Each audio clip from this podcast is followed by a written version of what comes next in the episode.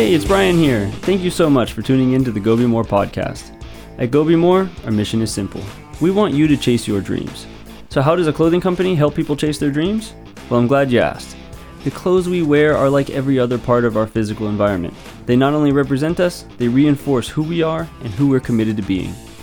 When you wear a Go Be More shirt, you're wearing your personal commitment to Go Be More, to chase your dreams. And what better way to show someone you support them than to give them a physical symbol of your belief in them? We want the words Go Be More to remind you of your dreams every time you see them. As for this podcast, this is our chance to explore what it means to go be more with the people who inspire us and to share those stories and strategies with you. We have a couple of announcements.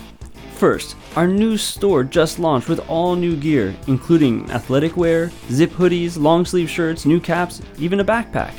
And because we're working with a new supplier, we're able to offer everything at much lower prices. So head over to gobemore.co and check it out. Now, for the holidays, John and I decided to pick a few of our early episodes and replay them. This conversation with Tony Reed covered everything from Martin Luther King to Antarctic penguins to why it's best to run small marathons. But more than anything, it reminded me that what we do outside of work can empower us to do our best work. And his book, From the Road Race to the Rat Race, is out now, so you can get that link in the show notes. We hope you enjoy this conversation. We'll be back with some exciting new announcements in the new year. And now, here's Tony Reed. All right, Tony Reed, welcome to the Go Be More podcast. Thank you very much. It's great to be here. Tony, it's it's so good to see you, brother. I'm so excited to dive into your story. Thank you from our entire team uh, for joining us today. Thank you. It's great to see you again. Yeah, yeah. No, we just we just connected on the UCAN uh, uh, race and representation panel uh, with Lisa Harvey, who was kind enough to also recently uh, join us on the Go Be More podcast. And uh, first of all, it was just wonderful and an honor to be on the panel with both of you.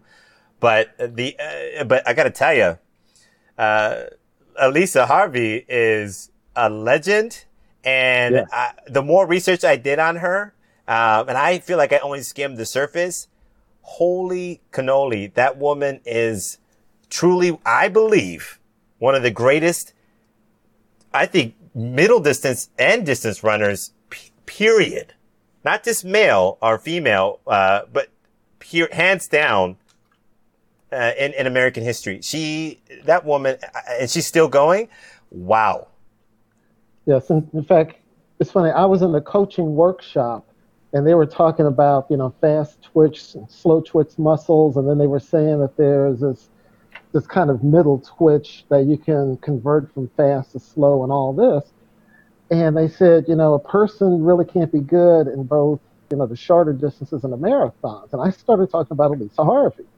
Yeah. And was ah. saying, well, you know, uh, well, there, there are people that, that are exceptions to, to that rule. And as I was oh. telling them about her background, they were kind of going, okay, we need to move on to another subject. You're ruining our point, Tony.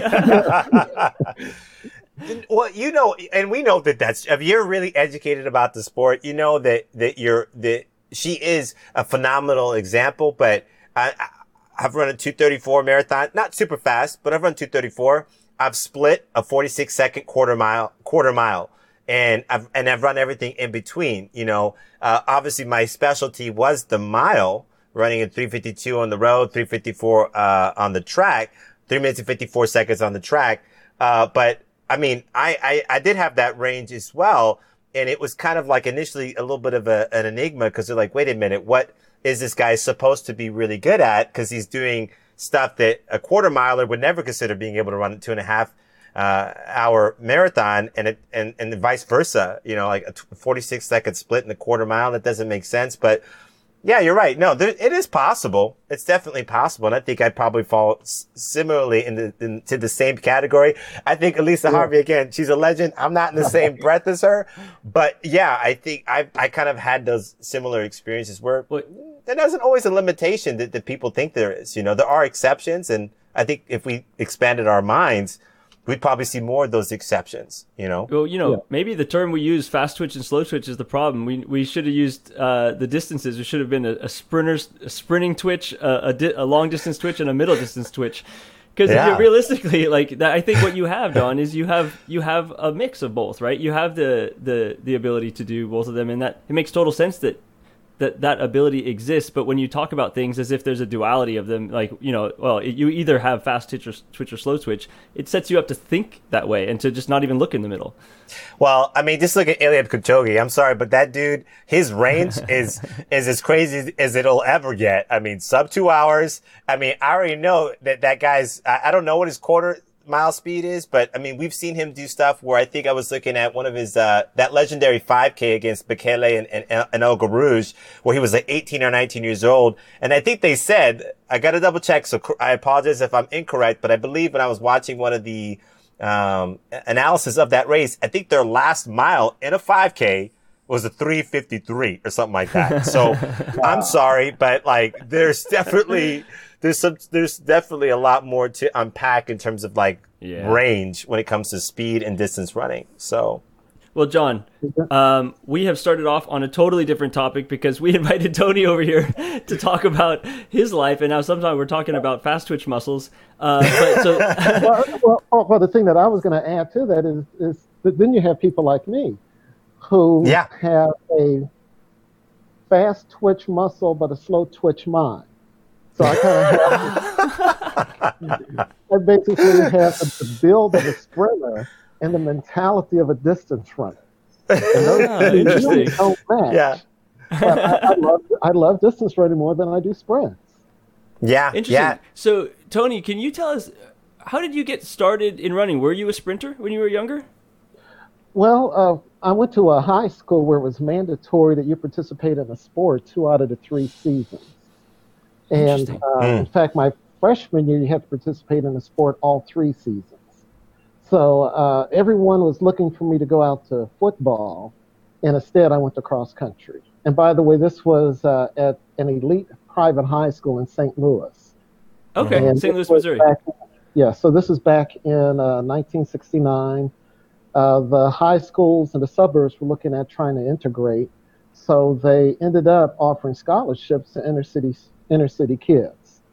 So I don't know if you remember the uh, Michael Jackson video "Bad." At the very Mhm. beginning of it, they show Yeah. him at an elite high school and he's taking the the light rail and everything to bus into the inner city. That literally was my life for four years.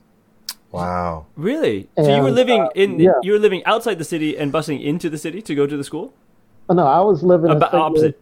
St. Louis's inner city, and Yeah, I was right, right, right. out to uh, Ladue, Missouri. Okay.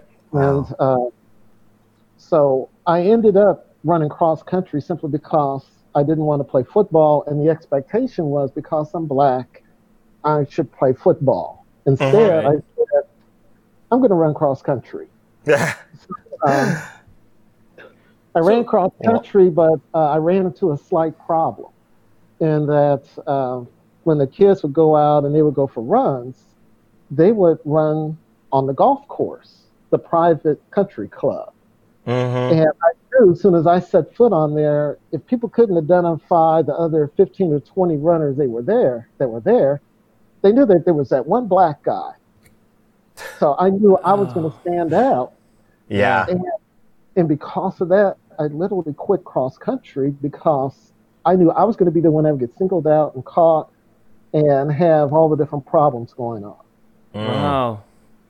And What, uh, what was the response of the coaches and the and the school at that time? I mean, was this something that you even felt you could talk about with them? uh, no, I I couldn't talk with them about it. Right, Uh, right, yeah. You know, so Can I can I ask, or just in general, uh, about roughly? I'm just curious, how big was the school, and and how many black students were there that were integrating with you? Okay, so the school, it was uh, John Burroughs School, and it went from the seventh grade uh, through the 12th. There were about 400 students in the school, and there were seven blacks in my freshman year. Okay. So it was, I was definitely in the minority. Yeah, definitely. And I was the only one who was there whose parent wasn't a doctor or an attorney or someone like that. So my mother Well, was a divorce secretary. hmm And so you were growing up inner city St. Louis, and and how and and this school was somewhere out in the suburbs, outside of outside of the city. Yeah, so I was taking a bus to get to school every day. taking a public Wow. transportation, or trying to get rides to go there. Was that Um, a how did you feel at the time about that decision? Did you want to go to that school because of the opportunities it might open for you, or were you really resistant to it as a as a youth? Uh, I was open to it because uh, Martin Luther King Jr. said it's not burn, baby, burn, but it's learn, baby, learn. And so I was focused on getting a good education. I have a brother who's a year older, and Mhm. he went to he went to my rival high school. Ah, Oh, really? also- yes, he went to a school called St. Louis Country Day. So that was Okay. also that was also again out in the suburbs, and um, yeah. So I, you know, as long as he was there, I knew that knew that I, I had to stay at Burroughs. I had to graduate. I didn't want to be Mhm. known as a kid who went there and couldn't make it. Mm. So I ended up putting a lot of pressure on myself. I worked after school every day as a janitor um, for all four years. Uh, worked at a barbecue restaurant, waiting tables on Friday nights, all day Saturdays, and sometimes on Sundays. And I had zero social life. and and so your brother's at a different school at this around the Yeah. same time. Mm. Yes, he was going through the same experience. That's so, it's unfortunate you weren't able to do it at the same school though. Uh, I mean, it seems like if you had been at the same school, maybe you could have, I don't know, Well, supported I- each other in that process. But Well, I, I didn't want to go to his school. Country Day was a was an all boys school. and I wanted Ah. to go to a co-ed. I wanted to go to a co-ed school, and at his school they have to wear uh, sport coats and ties. At mine, Yeah. you could wear at mine you could wear blue jeans and t-shirts. Wow. interesting. Wow. That's funny that Yeah. you were able to just think about uh, uh, about about it from that standpoint. Like you you were able to kind of like ex- express that that's what you desired, that's what you wanted as far as your experience, and you're like, ah, I'm not I'm not willing to accept that as uh that's not the option I want to take. I'd rather take this other option and stuff. So, and your parents were, as far as like, um, well, I mean, a couple of things. As far as like the challenge of going to different schools, they they were they they were fine with that. You know, they didn't they didn't have any issue with that, or was there a little bit of an issue with having you guys go to different schools and trying to manage that? Because Well- obviously you're going, you're both going through this battle of of of of, of of being I- integrated into these schools and, and, and desegregating them, right? So that's a lot to deal with, with, with just one school. Now you got to deal with it with two kids at two different schools, you know? Well, it it was really up to me. Uh, Okay. I had to take an entrance exam to get into both schools, Mm-hmm. and if you don't want to go someplace, you just don't pass the test. Man, you're so smart, man. That's hilarious. I would not have thought of that. So Tony, how Um, about then you? Were were you experiencing? I mean, you said this is 1969, so I am assuming that you're experiencing some pretty direct racism f- within the school, with from the other students, from within maybe even within the staff. I mean, was that the case? Uh, yes. And uh, it was it was something that again my, my focus on being there was to get an education, and so I had to kind of suppress a lot of feelings. Uh, you know, back then, for example, if you looked at athletic role models, you're looking at people like Arthur Ashe, uh, Mhm. Willie Mays, uh, Althea Gibson. So you- you're looking at all these blacks who were kind of the first ones in in their particular area who made it to the elite level, and they basically had to um, kind of bite their tongue, so to speak. You know, they, Mhm. they Yeah. couldn't be vocal, they couldn't um, do a lot of things because they were trailblazers and they wanted to open the doors for other people to follow them. And so that's essentially what I ended up doing. Can I ask you because um, it just struck me, you know, this is the, around the same time. This is around the time that Martin Luther King was assassinated. This is uh, Bobby Kennedy is assassinated. The '60s were a time of a lot of turmoil culturally and um, protests and, and everything. I mean, everybody now compares sort of what we see today to that time. Do, what, what do you remember from the the the larger culture there, and what were you taking from it? You mentioned Martin Luther King once already. Were you was he was he like a presence in your daily life when when he was speaking and alive? Yes, he was. In fact, um, you you can almost draw a line from Martin Luther King's speech, "I Have a Dream," all the way to me uh, having my running clothes in the uh, African American Museum in Washington, D.C. Mm-hmm. Uh, the night that Martin Luther King Jr. was assassinated, uh, my mother had convinced the principal of Soldan High School to let my brother and I go along with her on the senior tour. So she was the secretary at Soldan High School, which is an all black high school in St. Louis. Mm. Uh, the night before the trip, we were in a downtown department store in St. Louis and saw a bunch of people standing around the television display. And we walked over there and found out Martin Luther King Jr. had been assassinated that evening. Wow. And that very next morning, we boarded a, I think we were on at least one bus, possibly two buses, headed to Washington, D.C., which uh, by the time we got there, there was rioting going on, going oh on all over the place. Yeah. And we couldn't even go out to eat that night. We pulled in because there was a curfew. Uh, while we were there, we got an opportunity to tour different areas in Washington, D.C., especially in the mall area. But what mm-hmm. really struck me was we had passes to get into the Capitol. And when we all walked up there with our passes, the guard stopped us and said, Sorry, we can't let you in. And we said, wow. why? He says, well, we're not letting black groups tour the Capitol. So we literally have to step, oh, wow. step, step aside and let white tour groups go in, and they refused to let us in. And I still have that have that tour pass, by the way.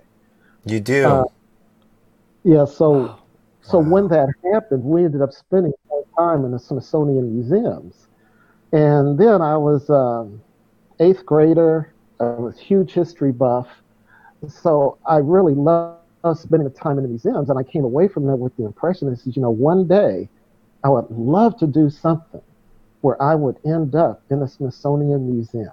Mm-hmm.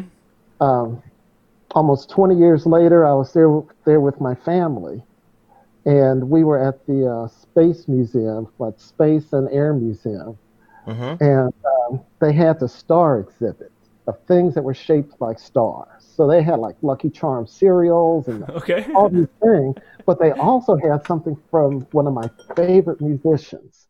They had a pair of star-shaped sunglasses, which are worn by Bootsy Collins from Parliament Funkadelic. wow! What? And I sat there and I said, if Bootsy Collins can have his his glasses in the Air and Space Museum, there's no reason in the world why I can't do something and to end up in the Smithsonian Museum. Right. So uh, when I became the first black in the world to run marathons on all seven continents in 2007, uh, I packed up all the different artifacts and things from the trip. And then I believe it was in 2012, the African American Museum reached out to me because they were looking for artifacts from individuals who had uh, made world history. Mm-hmm. So I ended up sending my running singlet, race number, a number of things from my seventh continent in Africa to the African American Museum in Washington, D.C. So that was in 2012 and tied everything back to the evening Martin Luther King Jr. was assassinated. That is amazing. no way. The wow. other thing that stands out to me is that you ran your seventh marathon in Africa. That means you ran in Antarctica before you ran in Africa. yes. Yeah. okay, this is going to be a quick aside. What is it like to run a marathon in Antarctica? Cold.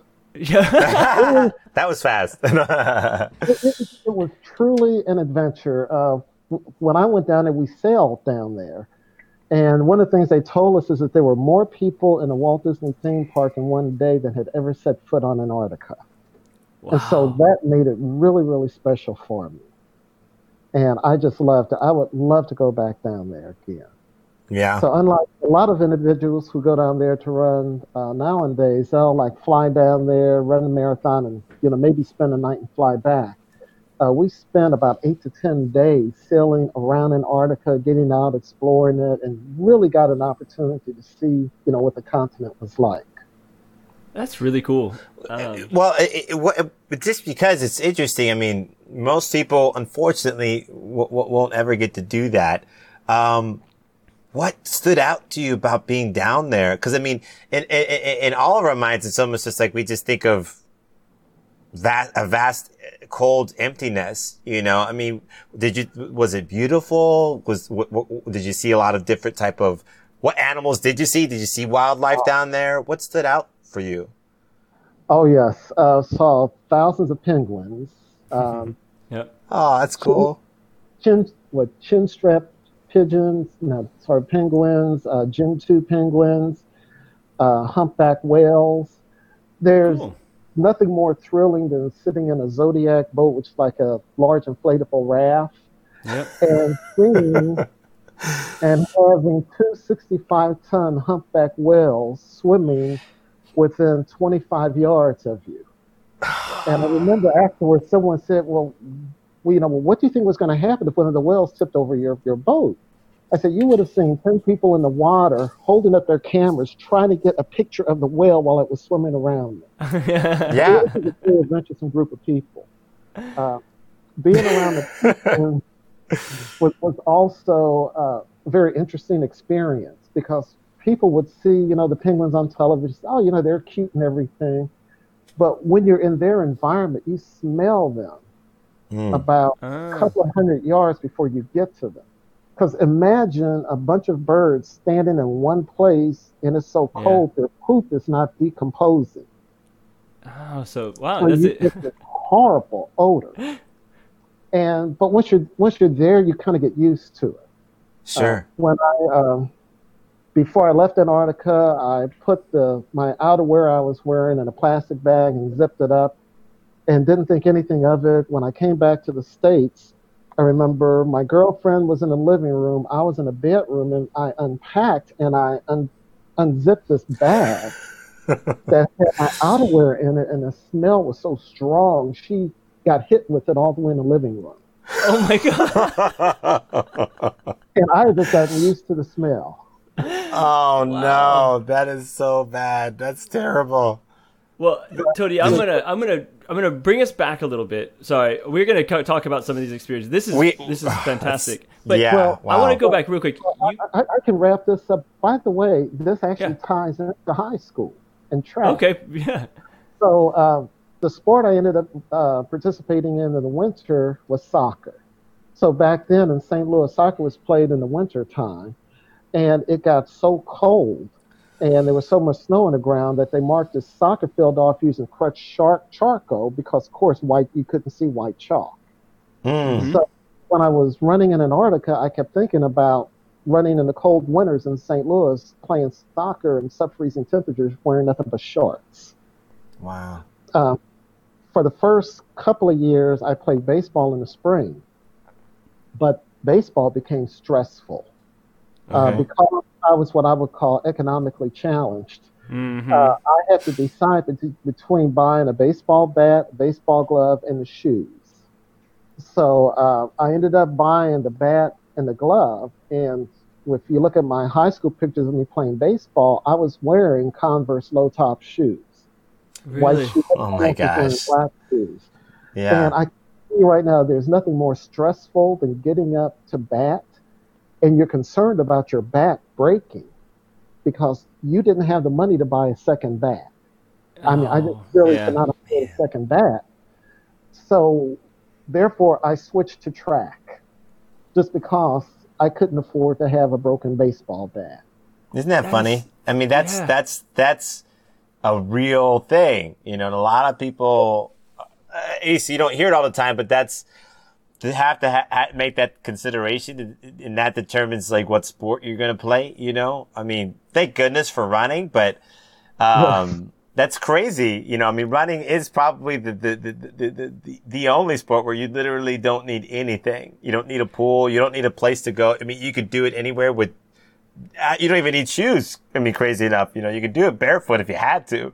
And a lot of runners that are great runners in the world from different parts of the world, less, lesser, lesser developed countries do it. So, but man, yeah, I, I that's, that's pretty crazy. I mean, did you love baseball? So was it hard to have to choose to Oh, switch? you, you- you cannot live in St. Louis and not love baseball. Exactly. You I'm thinking Bob realize- Gibson, Stan Musial. These are cl- Yeah. like legends from from that time. And Bob Gibson must have been pitching around that time. Oh yes, yes. Yeah. In fact, the barbecue restaurant I worked at, we provided ribs to the St. Louis Cardinals. uh, to, to Oh, the man, players. that's cool. So when the home games were over, they would come into the they would come into their locker room, and they had ribs that we had prepared for them. So Yeah. for four years, I was also getting free baseball tickets. Oh, nice. Well, that's awesome. that's cool. Oh man. Now, something odd happened also as a result of going to the high school. So when I was eight years old, I was diagnosed with a pre-diabetic condition, and the doctor said I would go on insulin by the time I was a teenager. Uh, as a result of going to the high school, I ended up losing weight and did not have to go on insulin. But at the time, we did not know there was a connection between being overweight and being diabetic Mm. the next year in college, I read a book by Dr. Kenneth Cooper where he stated diabetics who are dependent on insulin could either decrease their insulin intake or go completely off of it if they maintain a fitness program. So uh, I set a lifetime goal of averaging three miles a day of running, walking, or crawling as a way to Mhm. avoid taking insulin. So I've kept a handwritten running journal since 1979 uh, as of the end of last year, I had run over 45,000 miles, averaged three miles a day. I'm 65 and I'm still not on insulin. That is phenomenal. We um, so one of our first interview, actually, our first interview was with uh, a man named Michael Lemos, who is a is a dear friend of our family uh, and, and my family growing up, and he um, loosely one of the stories he tells was he was uh, getting heavy and getting a little bit overweight and he went to the doctor and the doctor said hey you need to start doing something because you're you're you're you've become diabetic in your in your current state. And he started exercising got really serious about it and within I, I think he I can't remember exactly maybe 10 months he got all of his levels back to normal and and when was was completely solved it via exercise. And uh, it's a remarkable story and it's it's remarkable that you've been able to maintain it for that long.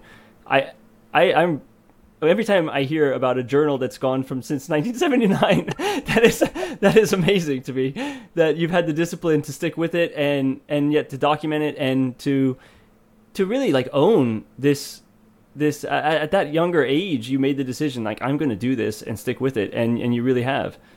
Yes, and, Well- and it, it doesn't crash, by the way. It, uh, Yeah. right. Do- uh, Can I ask you a question about the the the uh, the journal that you've kept for so long? Um, did you, aside from tracking the mileage, did you put anything else in that journal, like uh, thoughts or feelings or anything, stories? yeah. Uh, you did. Now, has has a lot of that been uh, transferred uh, into the, the the books that you've written? Yes, in fact, uh, I wrote the book "Running Shoes Are Cheaper Than Insulin: Marathon Adventures on All Seven Continents." Mm-hmm. Um, That's so how I found out. That's how I discovered you, by the way, Tony. So many. I, I remember. I could believe you even let me give you a call. It was so. It was quite a few years ago, but that's how I found out about you. How I discovered your story as a young African American, um, and, and and and wanting to learn more about, you know, how big distance running was or wasn't uh, in the in the Black community in America. And I found your story, and I thought it was. I was just. I mean, t- still to this day, uh, in awe of you and, and, and the life that you've lived uh, lived thus far. And uh, but that book, I'm so thank you so much for writing that book because it was a very inspirational discovery for me um, as a young African American. So, anyways, please continue. I just wanted to tell you that. so um, so yeah i've you know i've used, used a journal to track a lot of things that have gone on in my life uh, birth of children uh, even things even today things such as the, the pandemic that we're going through Mm-hmm. it is a history of my life you know dating as far back as 1979 Wow. Yeah. So from from your time in school, you started doing track and field. You made a comment in the very beginning that you're you're you have a sprinter's body but a distance runner's mind. and um, what were you doing in track and field at, at that time? Were you were you doing distances or were you doing sprints? Well, my, my coach and I were, were fighting. Uh, he wanted me to do the 100 and 200, uh, but I, I hated staying in my lane. So uh, we ended up reaching a compromise where I would run the quarter and a half. Uh, there was no way in the world I was going to be fast enough to run the mile. Uh, I ran the quarter for my coach and I ran the half for me because I loved not running in my lane. I love the uh, the, the mind games that, that you can play play with other runners. Mm-hmm. Uh, and you, you just can't do that in a sprint. Mm-hmm. But at a distance event, you can talk to your competitors, you can crawl up inside their heads, stir it up, and just truly mess with them. You sound you sound like you you, similar mindset competitively speaking as as a Michael Jordan. I mean that was like that was like uh, his game, man. He was just like I am gonna mess with your your mind. Same thing with Arnold Schwarzenegger. You know he, he, he they talk about that. So true. I think that true true true competitors, boy. Ooh, they like to just get after their, their, their, Get their those that they're well that specific advantage. That's very unique uh, in my opinion, because not everybody has the, I don't know, like the, I, I, it's, I don't know if it's like the courage or the attitude or the guts to be like, I'm going to compete with you, not just compete, but I'm going to compete with you and I'm going to get after you and I'm going to try to get under your skin because you never know. Somebody fights back with you, returns the favor. That raises a lot of different challenges that you then have to uh, embrace. And a lot of people avoid that. So would you consider yourself a super competitive person, just generally speaking? Because I don't. That's that's I think a very unique quality that not every athlete has, in, in my in, in my experience. Uh, yes, I, I consider myself very competitive. Mm-hmm. Uh, but when people see me, they see someone who's very laid back, calm, soft spoken, and Yeah. comfortable. Yeah, But, you know, you put me in, in a competitive situation, and I will try my best. Uh, the other big thing about St. Louis, St. Louis was a major baseball town. It was also a major bowling town. In fact, the Bowling Hall of Fame is in St. Louis. Mhm. And from, I guess, about nine years old all the way through high school, my true love was to be a professional bowler. And I, in fact, made it to the finals of the St. Louis City's Youth Bowling Tournament. Uh, so, and that was so cool. truly mental sport. You know, Yep. you have to Yeah. be able to, uh, you know, stand there. Your first ball, you're focused on getting a strike. Uh, the second ball, you know, you're focused on getting that spare. And in fact, I truly developed myself mentally from bowling because there was one Mm. person in bowling I could never beat, and that was my father. And then Really? one day I came to that What? realization is that it doesn't matter who I'm competing with. My objective in bowling is always the same strike on the first ball, spare on the second. So no matter what the person said, it was never ever going to impact what my objective was. And my father used to love to try to talk smack. ah, well, that's where you got it from, then. Yeah, and, That's and, awesome. and once I learned to control it and to focus on, you know, what my objective is, I beat him. That's And, that's uh, fantastic. That reminds me of a similar story. My dad was uh, loved games, sports, anything that we could do. Like if it was a competitive thing, he not only wanted to play, but he wanted to play for money, and he would play at money that was just uh, high enough for me to. It was like stakes for me and didn't matter for him, right? So it was sort of like, a, you know, twenty five cents a game or something like that, right? And we would, and, and in my mind, I'm like, I don't have a lot of money, twenty five cents. I, I gotta focus. I gotta I gotta win. I can't afford to lose this twenty five cents. Yeah. And for him, whatever. It was just a chance to give me money if I beat him. But he would mess with me, and it took time to realize like it's it's not like often the the his psychological messing with me. He would ask me questions like if, in basketball, you know, uh, do you breathe in or out when you let go of the ball? And try to get me thinking about something completely other than shooting the basketball, right? And and Yeah. and try to me- mess me up, right? And the same kind of thing. And then um, it took a long time, but eventually it realized it's like actually it's as he has nothing to do with me shooting this this free throw, or he has nothing to do with me playing this game. And once you get you get over that, it might, anyway, yeah, I, I resonate with that story a lot because that that is an advantage that my dad used over me for quite a while as well. Well, we all we all have that in common. My dad, in many, many, many ways, because he raised my brother and I on basketball. So I didn't become a, a runner, uh, like a real just exclusive runner until like I was uh, uh, 15. And so uh, I, I, the dream of becoming an Olympian was was right around when I was 14. but I didn't really get into the sport of track and field and running until I was 15. And um, when we played basketball, though, I mean, we were small. I mean, my dad had us, you know, put the basketball in our hands, and we were like four or five years old, and so we were playing from from right around where we could really run and and move around and do stuff. And um, I, I remember my dad. He would just he kind of didn't hold back. You know, we just swap the ball when you try to shoot the thing and say, well, I mean, there's going to be bigger guys, so you're going to have to deal with this anyway. So you might as well deal with it now kind of thing. And uh, we'd play, um, try to get like 10 in a row at the free throw line, or we'd play horse. And my dad went at us, man. He did not hold back. And he would be doing these crazy through the leg thing. And we're just like, I can't even get the ball through my legs while I'm jumping. What? do You, no, of course I'm going to get a letter, you know? Yeah, and, and, and it made us tough because when we got older, and we got a little bit, little bit better, more athletic. Then we started doing stuff my dad, even my dad couldn't do. And he's just like, see, you know, he brought it out of us, but he enjoyed kicking our butt. We could tell he enjoyed it going home being like, yeah, I got that, those, I get those extra pancakes today, you know, cause he won the bet or whatever it was that was on the line, you know? So, uh, I definitely feel like dads, dads do that for their kids, which is kind of a, I think it's a good thing. You got to kind of be pushed and, it's it's this kind of love that you know you know it's coming out of love, but it does make us better, doesn't it? Yeah, it it, it is to me. The, the, they they're the ones who start this whole thing about mind games. I, I, I yep. remember my, my my most memorable high school track meet uh, was in districts. My brother was a junior, so I must have been a no. My brother was a senior, so I was a junior, and I was in a two mile relay. I was a third leg, and we're all lined up at the beginning of the race. And so naturally, you know, you're kind of talking to the person that you may be running against. Mm-hmm. So I'm talking to the guy from my brother's school, and he looks at me and goes, "So, you know, what's so what, what's your fastest time and a half?" And I said, "Oh, this really isn't my, you know, this this truly is, is not my distance. My coach talked me into doing this." And I said somewhere around like 215 or 220. He goes, "Oh, that's a relief. You know, my my fastest time is 210." Well, my fastest time was really under well under two minutes. oh.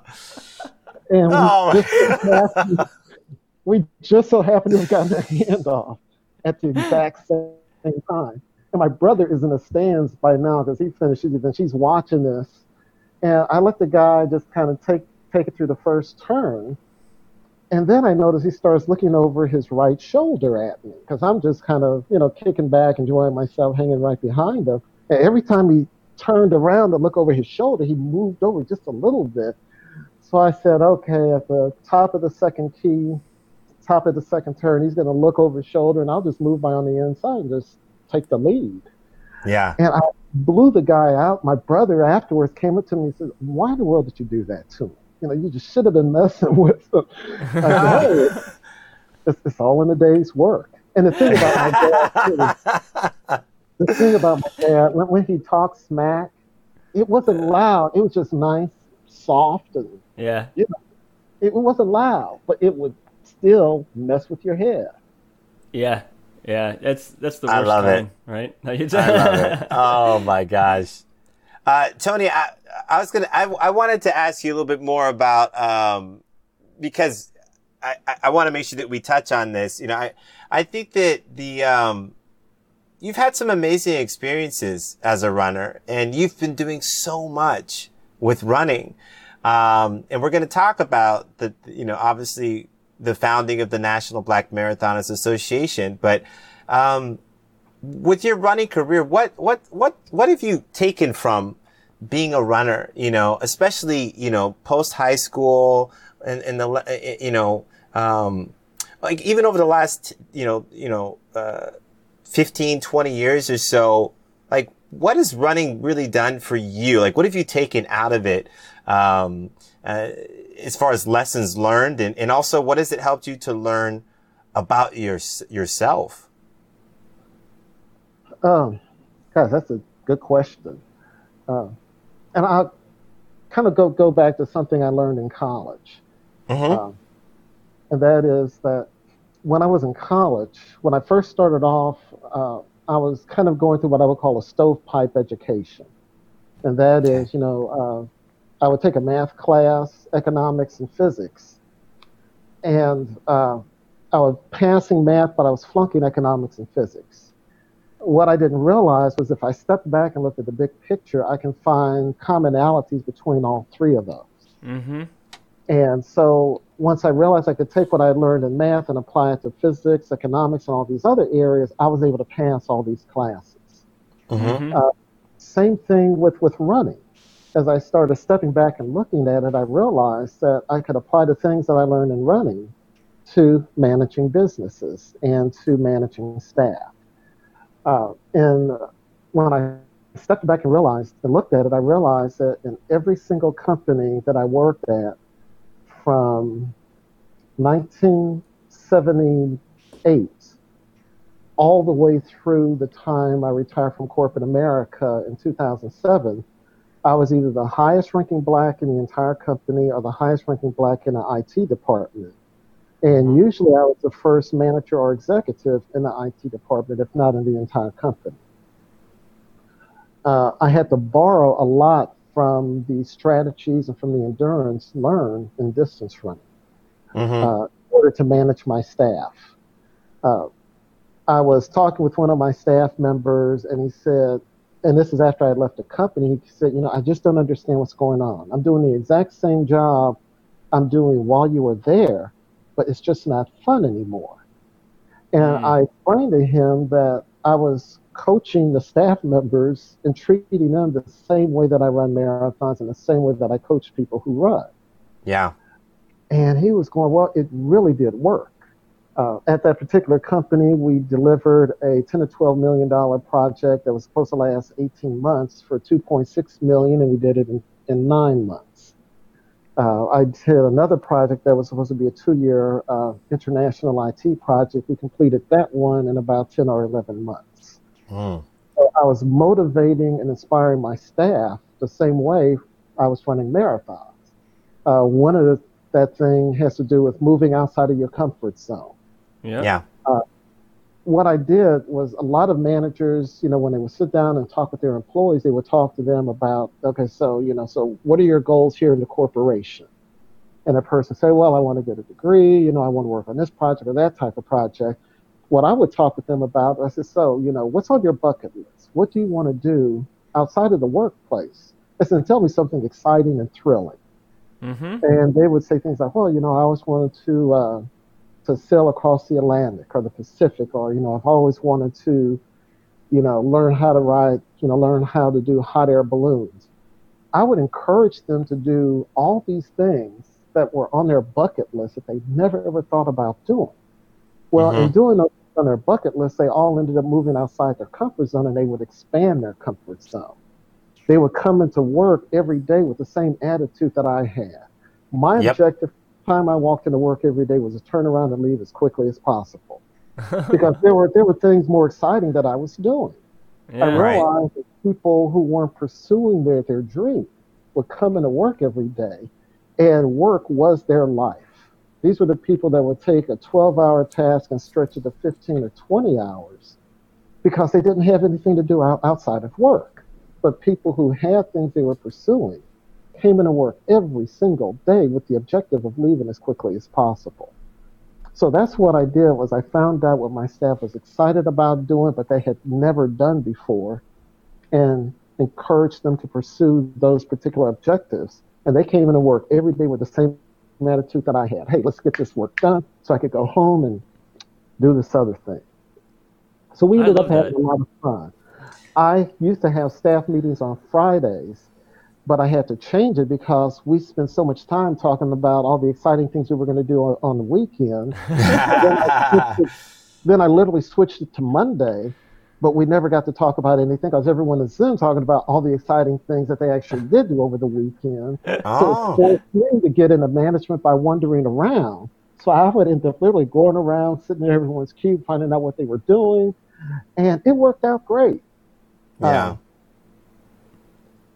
That's was a lot of powerful because I think that's I think that's a really powerful thing. I, I'm I'm actually excited to hi- highlight that for people because um, that it relates to our message of, of Go Be More and, and, and, and that we want people to we wanted to and it, I know it's it is funny growing up I, I was told in so many ways, in different ways from different people, mostly people that love me, but you know, the idea of talking about dreams and having really big dreams and really big goals, um, was considered dangerous in a lot of ways and almost reckless in a lot of ways because of what it could do to people if things didn't work out. And, and, and, and I think that that says that that's a little bit sad because, or quite sad because ultimately the thing that you're saying is what we believe at Go Be More. It's not about the, the thing working out exactly the way you want. It's the pursuit of the thing, being excited, feeling like you're living and feeling like you're alive. Tony, I, I'm, I'm, uh, applaud you for being able to do that as a manager in a work environment because pe- anybody that says business is not personal is, I'm uh, sorry, something's missing in your head. Of course it's personal. It ties to your entire life. It takes up eight hours of your day, 40 hours of your week, plus any mental energy you think about stressing out about it when you're not there. Get out of here. Of course, business is personal. So if you don't in- inject those types of things that you're talking about into your business, especially if you're a business owner or thinking about starting a business, I think you're making a big mistake. Yeah. You know, because I think you're missing out on the most important element that makes your business successful. The people that are a part of it. And John, there's something that that Tony said that I think is actually changed a little bit. It's kind of expanded the way I think about what we're doing. And, and one of the things is we often are talking about chasing your dreams. And I think the assumption is that your work should be tied to it or that you should be doing a career or pursuing a path that is directly tied to your dreams and i don't think that's necessary i think the mm-hmm. the dream can be you work can be a means to an end and it can be something that you you do because you enjoy it but it's not your main priority in terms of your life but it's the best opportunity for you to create the lifestyle you want. But it's really important to still have that thing that you're pursuing outside of your work. And if you do have it it will actually as tony's saying make you better at your work right? Which is one of those uh, things that i think is not really communicated very much. It's one of the first times i've heard somebody say this and, and and with evidence that it worked really well. And I'm thinking, man, that is such a that is actually a really powerful idea that I don't I don't know. This is the first time I've heard it. I found myself, uh, I guess, almost 20 or 30 years ago, kind of asking the one simple question mm-hmm. of what did I want people to say at my funeral? What was going to be written in my obituary? Mm-hmm. Right. I realized that you know, in my obituary it wasn't going to be written, you know, that I was a vice president of this company or did that. It was all about everything that I did outside of work, the things that I truly loved doing. Uh, Tuesday was actually the first anniversary of my father passing away. Mm. And it was interesting at, at his funeral, no one talked about, you know, his, his job. It was mm-hmm. all about everything he did outside of work. And once I came to that realization, work was not my number one priority. In fact, mm. the question I, question I would frequently ask people is: so if you if you were to die today, how many members of your staff would contact your spouse a year after you a year after you're dead to see how to see how they're doing? Uh-uh. And if none of them would, then you know you're you're focused on the wrong thing as far as you know your priorities in life. Uh, I, I saw I, I, to that point too, uh, Tony. Trevor Noah um, is, uh, is such a phenomenal um, person in, in in in media, in my opinion, because he said something, and I honestly truly believe that he lives and does everything a- according to this particular thing. He, ta- he talks about managing his staff, when he talks about his his position at the uh, Daily Show, when he inherited that position from um, Jon Stewart, uh, is I mm-hmm. saying his name correctly? Yeah. Um, you know, who I love. I love Jon Stewart, so I don't, I don't want to mess up his name. But Trevor Noah said this amazing thing on this interview. I think it was like this little special dinner, uh, with a few other celebrities, uh, that was hosted by Chelsea Handler. And it was the most interesting thing because they talked about just relationships and what's important in life and all this really cool high level stuff. And he said, I think one of the most poignant things I've ever heard anybody say, uh, about uh, what to, what to really do with and how to approach everything that you do in life. And he says, I approach life with this thing in mind always and this thing first. It's not about what I do. It's about how I make people feel. Yeah. Everything's about that. everything that com- always comes first. And I feel like you do that, uh, Tony. I really do feel like you do that. I feel like, um, you know, that that's the greatest thing that you could do in your life is to look at not what you do, but how you make people feel. And that will in turn, I think, influence in a very positive way what you actually do and act, how you actually do it as well. Um, and I think that you'll have gr- greater success in, in, in everything that you do because of what you're getting out of everybody around you, including yourself, you know, and, and ultimately treating the way you treat people is, is, is your legacy. Yes. That's your legacy. So uh, again, it's, it's knowledge. You're dropping knowledge on this man. This is Tony, Well, you well, said, really great. you said this was. It seemed to me that it was connected to your approach to running and your your personal life. Like this was you came to work and you wanted to get out of work because you had other stuff you wanted to do, and and running has been one of those driving forces. And it's uh, is is there a direct connection to this this approach to managing people that you got from coaching or from from the work you did with running groups and and or in running in general? Uh, yes, there is. In fact, um, I've just finished writing another book. Uh, this one is called From the Rat Race to the Road Race Essays from a Black Executive Marathoner. And I tie all these different life experiences together to show people, uh, you know, how to overcome, you know, the fears and challenges that, that they may have in life. Um, I kind of looked at what motivates people. Is it love or is it fear, for example? Mm-hmm. And I kind of argue that it's fear. It could be the fear of losing someone, you know, who, whom you may love. But for me, fear has always been a major motivator. Mm-hmm. Uh, when I was in high school, uh, in addition to doing the half and the and the quarter, I also did the long jump, long jump, triple jump, and believe it or not, even high jump. And I can remember going to uh, Luther North High School, and the takeoff board for their long jump was 15 feet from the from the beginning of the pit. At that time, my longest jump had only been around 14 feet. Oh. And I looked at this and I'm like scared to death. I saw a guy from the school go down, take a practice jump, stepped on the board, landed on the runway, and his momentum carried him forward into the pit. He literally did a forward roll into the pit. hmm I was talking to my coach. I'm trying to come up with an excuse, you know, not to jump. And he goes, Nope, got to jump. So I didn't take a practice jump.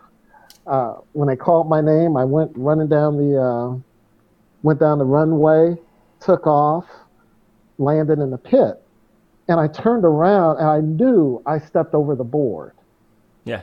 White flag went up for a fair jump, and it was 18 feet. From What? that day forth, literally from that day forth, I was jumping between 18 and 22 feet in long jump.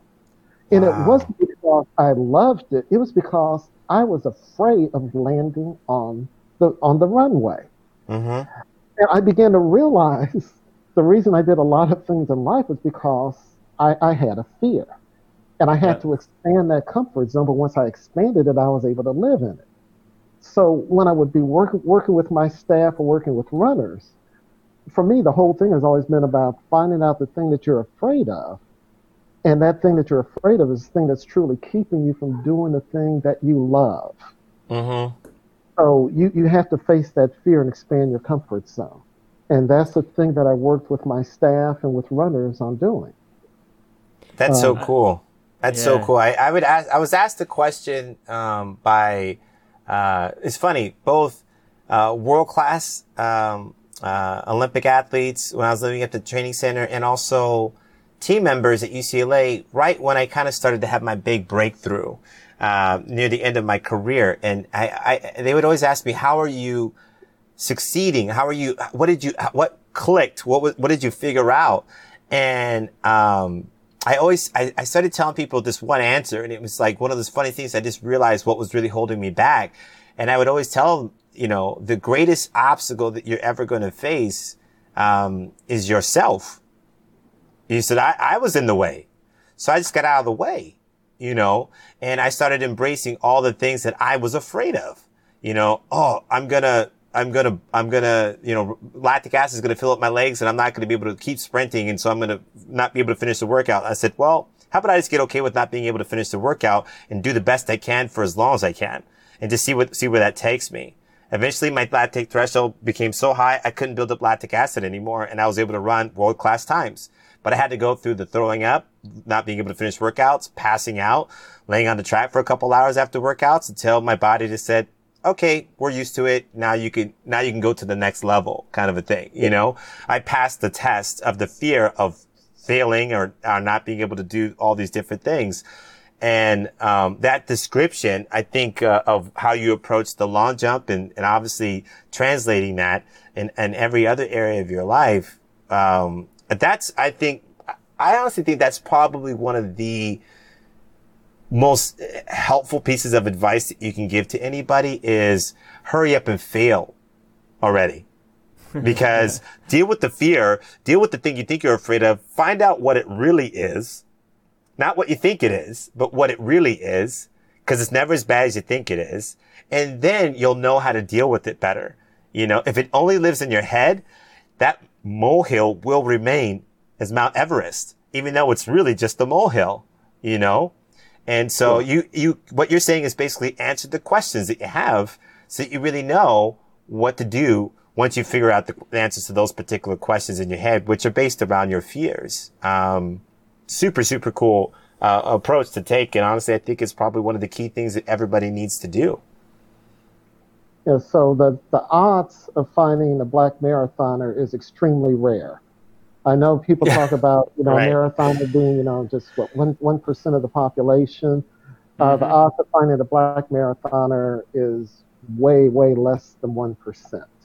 Mm-hmm. Uh, I took that knowledge and used that to apply to passing the the CPA exam.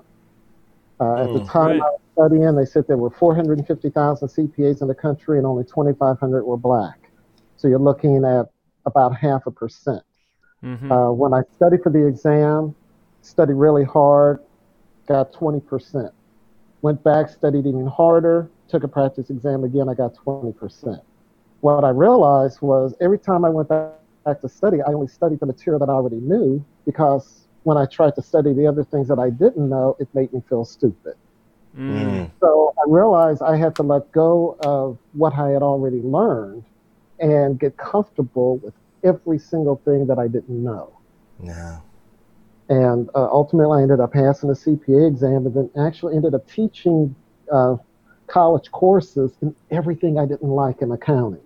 oh my gosh. well, you were probably the right teacher then because you're the you're gonna you're gonna teach it to say, look, this is not fun, right? This is this is the stuff that I didn't like, but let's, let's, this is this yeah. is how you can learn it and get out of here and go do what you want to do, right? Like it's yeah, and it, and again, it came back to this whole thing of stepping back, looking at the big picture, and drawing from the things I learned in distance running to apply that to accounting, and things I learned from accounting and applying that to distance running. Yeah, mm-hmm. I love that that message and, and the ability to sort of look at anything you're doing. I, I tell this to my students at a university I teach, and I and I say it doesn't. You're you're an engineer. You're studying chemistry. You're studying whatever you're studying. That like there are things in your major that you're learning that you can just take and apply to every other course that you're studying, or that or to every other club you're involved in, or whatever. You can just take it and use it. And and once you start thinking that way, all of a sudden you become you have like a superpower within the groups that you're in yeah. because because now suddenly everyone's like well he always has a good idea and the only thing you're doing is taking ideas from one part of your life and just plugging them into another right um, yeah. so i that's my advice i give to them and it's i try to live by that with my with myself i'm always looking like well have i done something like this before but maybe not like like this problem i've never done this specific thing before but have i have i done something similar enough that i can take from that to to make this easier. And um, more often than not, I find it if I look hard enough. Yes.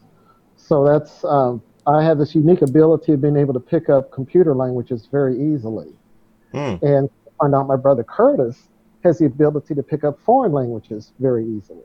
So he oh. lived in Africa. He lived in Africa for 18 years, and while he was over there, he learned to speak uh, Arabic, French, Portuguese, and Swahili all fluently. That's amazing. And we, and we both took German in high school, so I don't know how much of German he remembers. Right. Mm-hmm. But yeah, it's stepping back, looking at the big picture, and just borrowing from multiple areas. That- so where does your brother live now? Just out of curiosity. He lives in Vermont.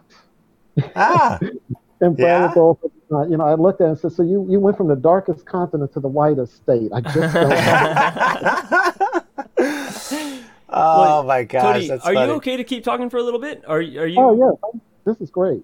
Okay, Yeah, cool. we So I I want to ask you about the creation of the National Black Marathoners Association. You you've already mentioned that there's very few black marathoners; they're hard to find. And uh, can you talk us through what led you to create this organization?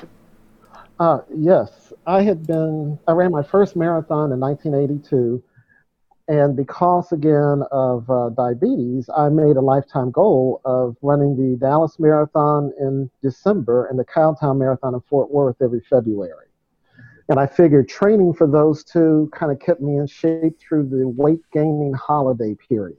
Mm-hmm. So I just went years just running those two marathons, and in fact had a goal of running 50 marathons in Texas. Uh, I was speaking at the Black Data Processing Conference. Uh, they were having it in Chicago, and my topic had to do with goal setting. And I happened to have mentioned I had run 47 marathons, and I still had, you know, three more to go to reach this particular goal. Mm-hmm. And bear in mind, while I was running those 47 marathons, the only other black marathoners that I personally knew were the ones that I had trained. Mm-hmm. Mm-hmm. You're right. That was, that was just two people at that time. so after I finished the presentation, uh, Charlotte Simmons was in the was in the audience, and she came up to me and pulled me aside with a bunch of other black marathoners, and they said, "We've never met another black who's run as many marathons as you have." Mm-hmm. And it, it just never dawned on me that 47 marathons was a lot. Right. And so uh, we ended up talking and uh, kind of stayed in contact. And he says, well, well, well, you know, when you get ready to run your 50th, let us know and we'll come up and join you. So Charlotte was the, um, she was affiliated with the South Fulton Running Partners, which was the nation's oldest black running club, and they're out of Atlanta. Mm-hmm. So the race that I picked for my 50th one in Texas was a small marathon that had fewer than, I think that one had probably about 75 people in it. Uh, Charlotte brought her friends up from Atlanta, and every single one of us ended up running away with an age group or weight division trophy. We were talking about afterwards, we were saying it would be pretty cool, you know, if we would, you know, get together at a different race around the country, you know, once a year and all just kind of pull as many black runners together as we could. Then uh, the next year, I ran a marathon in my hometown, the St. Louis Marathon. I'd never run it there before. And the marathon course literally went past the projects that I used to live in growing up, the Blumeyer projects. Wow. And I wasn't aware of that at the time. And as we turned and we started going down the street, uh, there were some black kids that were sitting on the curb that were watching the runners, and they decided to get on up and kind of run along with me. yeah. And so I'm running along with them, I'm talking, and I'm thinking to myself, wow, you know, I never realized that I was, was a role model for these kids. And I realized the importance of an education. And I thought, you know, it'd be great if there was a group of African Americans who could raise money and we could target African American distance runners. Mm. So uh, in November of 2004, I remember calling up Charlotte because we'd been emailing and talking on the phone and says, let, let, let's go ahead and do it. So uh, we ended up organizing the National Black Marathoners Association as a nonprofit organization. Uh, our initial two objectives were to raise money to award to uh, black high school distance runners to go to college and to gather once a year at a marathon marathon around the U.S. to pull together as many black distance runners as we could. Mm. And we always pick a location where there is a marathon, half marathon, and five or ten k. Our um, even though we have marathoner in our name, over 60% of our members have never run a marathon and never plan to. Okay. Uh, then um, like I said, so those were our two objectives. We've awarded now, I think, over fifty thousand dollars in college scholarships. In 2012, I think it was two, 2012, I received uh, an email from Runner's World. They were trying to find this lady named Marilyn Bevans, and this is uh, Mhm. Amby Burfoot, Amby Burfoot from Runner's World. He and I had been known each other for a number of years, and he says, "Hey, I thought she might be a part of your organization." So I uh, looked, checked our email list. She wasn't a part of it. I'd never heard of the lady, so I googled her name and found out that she was had placed second in the 1977 Boston Marathon. Wow. So the first thing I'm thinking is, why would Amby contact me about this lady who placed second at Boston? She, why in the world would she be a member of, of our organization? Mhm. Because in my mind, I'm thinking she's a white lady. Yeah. So I kept digging and digging, and finally saw a video of a video recording of her doing an interview, and was shocked to find out she was African American. wow. And so I went to our board and said, you know, have you guys have anyone ever heard of this lady? And they said, no. Uh, then someone brought up a guy named Ted Corbett. And Yep. bear in mind, I had been running distances, if you go back to high school, so from 69 all the way till 2012, I had never heard of Ted Corbett. Mhm. I had read about a guy named Ted Corbett in a book, but they never said that he was black. Yeah. Mm. And once we once we learned about Ted Corbett, we're going, oh my goodness. You know, there are all these African American distance runners out there that people just don't know anything about. They don't know about their accomplishments. Like Reggie And- McAfee, you know, Yes. you know, a, a, a sub four minute African. I think he was the first, and it was like, uh, ha- this guy is a legend. It's crazy. I mean, people like that. You're right. There are so many in our sport. When I discovered Ted Corbett, I was like, this guy did so much for running in America. And he's responsible in so many ways for what we have today when it comes to road racing, the, the, the, the running club scene, all this stuff. And I'm sitting there going, Oh my gosh. Yeah, you're I've never at the heard of this guy before. Yeah, yeah, you're, you're looking at the guy who founded the New York Road Runners Club. Yeah. Uh, helped found the uh, RRCA. Yep. Uh, when people talk about the New York City Marathon, they forgot that Ted Corbett is the one who came up with the idea of a five borough race. Wow. Uh, yeah, Wasn't he the so- measure, the measurement, the measurements too, like the, the, the, the, Yeah. the uh, how, how we measure for the road race, road races and stuff like that. He was, he was responsible for coming up with how we do that. yeah, It's so- amazing.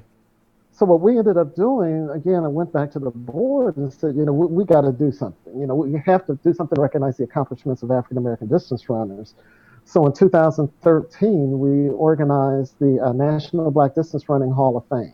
hmm And needless to say, Ted Corbett and Marilyn Bevans were the first two individuals that we inducted. And in fact, up until that time, the New York Road Runners Club had not inducted Ted Corbett into their Hall of Fame. It wasn't until we made our announcement that a couple of months later, they then decided they were going to induct Ted Corbett into their Hall of Fame. hmm Wow. And with the Hall of Fame, we recognize everyone from, uh, for the women from the 800 meters, for the men from the mile, all the way up through the marathon. And of course, Jon Rankin was inducted in 2015 class of the Yeah. National Oh yeah. Black Distance Running Hall of Fame. Yes, sir. And I, I, it's one of the greatest highlights of my, my, uh, my running career. Honestly, you know, that recognition, it means, uh, you know, to have that type of recognition as a dis- African American distance runner, um, it's, it, it's amazing to how much, how important that is and what that means and what that means going forward. Um, without it, I feel like something would be missing in terms of being able to, you know, I think put into perspective what it means to have been able to achieve what I did achieve and what that will mean to the future, future generations. So you guys being able to, being, having the thoughtfulness and putting the work into creating it, um, it's a wonderful contribution that you guys have made and, and his, for the rest of history, you know, th- it's going to make our sport so much better, uh, not only in the United States, but honestly, uh, globally. It's these types of things are a big deal. They have big, big ripple effects. So I'm honored to be a part of what you guys have created in that way, for sure. Then, uh, so that was the year, the year that you were inducted, that we inducting brothers, because we inducted, of course, Hawi Keflezighi and Meb Keflezighi. Yeah. Mm. At our 2017 Hall of Fame, we inducted another set of brothers, Ron Gregory and Dick Gregory. Oh, okay. Uh, a yeah. lot of people didn't realize that. A lot of people didn't realize that Dick Gregory uh, was a collegiate uh, All American in track and cross country. In fact, he was my role model growing up. He was from St. Louis, and a lot of St. Louisans knew about his distance running background. Uh, he even led a walkout of the high schools in St. Louis, and that walkout forced the Missouri State Sports Organization to integrate high school sports in St. Louis. Dick Gregory wow. did that as a high school senior. And uh, his brother Ron Gregory was faster than Dick Gregory. Uh, Ron was, I think, about five years younger. Ron mm-hmm. held the national high school record in the one mile. And uh, so we ended up inducting the both of them into the Hall of Fame together. Of course, he was also a high school collegian. Mm-hmm. And just to show you how small the world is, when Ron Gregory and I were talking, he asked me, he goes, So, uh, you know, tell me about yourself. I understand, you know, you're from St. Louis. And I said, Yeah, I went to uh, Clark Elementary School and Enright Middle School. He goes, Oh, yeah, yeah, I'm really familiar familiar with those schools. He goes, I used to teach at Soldan High School. And when he said that, I said, Wait a minute, do you know a lady named Jeanette Reed? He goes, Oh, yeah, that was John Nelson's secretary. I said, Yeah, that's my mother. And he looked. And I said, and I said, by the way, I said, you're one of the reasons mm. that I got interested in cross country because Soldan High School was a it was three stories tall and it had a basement. And I vividly remember the cross country runners running a lap around the basement, running up the stairs. So they went four stories up the stairs. They would run a lap around the third floor and take the stairs back down. That was my introduction to cross country running. And wow. that was Ron Gregory coaching those runners. Wow. And uh, I remember my mother introduced me to him back in the 1960s when he left out of her office. She goes, "Oh yeah, that's Dick Gregory's brother." So that it was amazing. a truly small world. Yeah, you have so many connections, uh, and and what you've done has has thread through so many different aspects of the sport. Um, Tony, we we unfortunately we need to sort of start wrapping it up, and, and, I hope at some point we'll be able to continue the discussion and talk about a few other things. I mean, we uh, at least we covered the smell of the penguins. I'm, I'm really glad we got to that one. Um, the, uh, that was really that was that no, was really the, so, what, we were what, what, what, we wanted, man. That, that was it. yeah, yeah, that's what penguins. We, yeah, no, I, I say that in kidding because I did not know what to expect from our conversation, except except that I knew you had such a, a, a an amazing life experience through this. So I hope at some point we can continue this. I want to ask you. You you mentioned being retired. I know you're still working. You're still running. When yes. for you, uh, when you hear the words "Go Be More," sort of, what does it mean to you? And do you have a sort of a "Go Be More" dream that you're pursuing at this point? Yes. When I think of "Go Be More," I think about taking a risk. Mm. Uh, I think that there are a lot of times that we see opportunities out there, but we, we don't take the risk to actually pursue it. Um, mm-hmm. So, for example, with me, uh, I know a lot of people love the, the major marathons. I gravitate towards the smaller marathons uh, for a variety of reasons. One is that they're, they're a lot more scenic. I'm not looking at glass buildings. Yep. Uh, in fact, um, I am uh, very blessed to have had 10 top 50 finishes in marathons. And I've also run, you know, about 10 marathons with 50 or fewer people. uh, so I stuck on all of the top 50 finishes. Uh, when I was looking at the Add the World Marathon Majors, that's something that a lot of people are interested in, but I like the smaller events. Uh, so last year, I formed a company called Caribbean Endurance Sports Corporation, and we are the founders, the organizers of the Five Island Challenge. So the Five Island Challenge consists of running uh, the Bermuda Marathon, Bahamas, Barbados, Cayman Islands, and the Reggae Marathon in Jamaica. Mm-hmm. So instead of finishing on a concrete street surrounded by multi-story buildings, you get a nice small marathon where you get to finish on a beautiful white sand beach. Uh, we also made it so that there's a half marathon option. So that way, if you drink, you know, too much rum the night before the race, and you decide you want to come from a marathon to a half marathon, you know, you, you have that option. And so you could either run, you know, marathons on all five islands, half marathons, or right. a combination. So it's going to be more laid back, more comfortable, and I think a lot better parties. Hey, I love right. this idea. I love the idea of of the idea that the small marathons is in general are something you can get more out of than the big major big ones, and I love that you saw a need, uh, not just a need, but a way to turn this concept of go do a, a smaller exotic marathon and but let's let's turn it into something a little bit bigger a challenge. Get out of your comfort zone. Let, let's let's do all five of them and then and and um i would love to see this grow and and uh and if there's any way we can play a role in, in promoting them um, right now probably it's a little difficult with the pandemic but we would love to play a role with you in, in supporting this i think that's a fantastic venture and the, the beauty about it is it is a lot more mm-hmm. economical than yeah. do the world majors right uh, Absolutely. so that's the other thing we, we wanted to open this up to people that are more economically challenged yeah. Um, you know when, when i look at for example my budget people may not be able to fly to Tokyo or London or Berlin, mm-hmm. but a lot of people can hop on a plane and go down to Jamaica any day. Sure. Oh yeah. Mm-hmm. Especially compared to, comparatively speaking yeah. to those other uh, other major marathons, you're absolutely right. You know, and I think it's I think it's a great yeah. experience. Ultimately, um, you know, running is is a lifestyle, and I think that when you look at um, the Five Island Challenge, it's about enjoying yourself, man. It's not just about trying to finish a marathon and say that you did it. That's a big part of it, yes. But the other part of it is the way you live your life and what you're getting out of your, your life. And, and I think that that's, it's a, that, the, the Five Island Challenge is kind of like, I feel like a reflection of enjoying the journey, you know?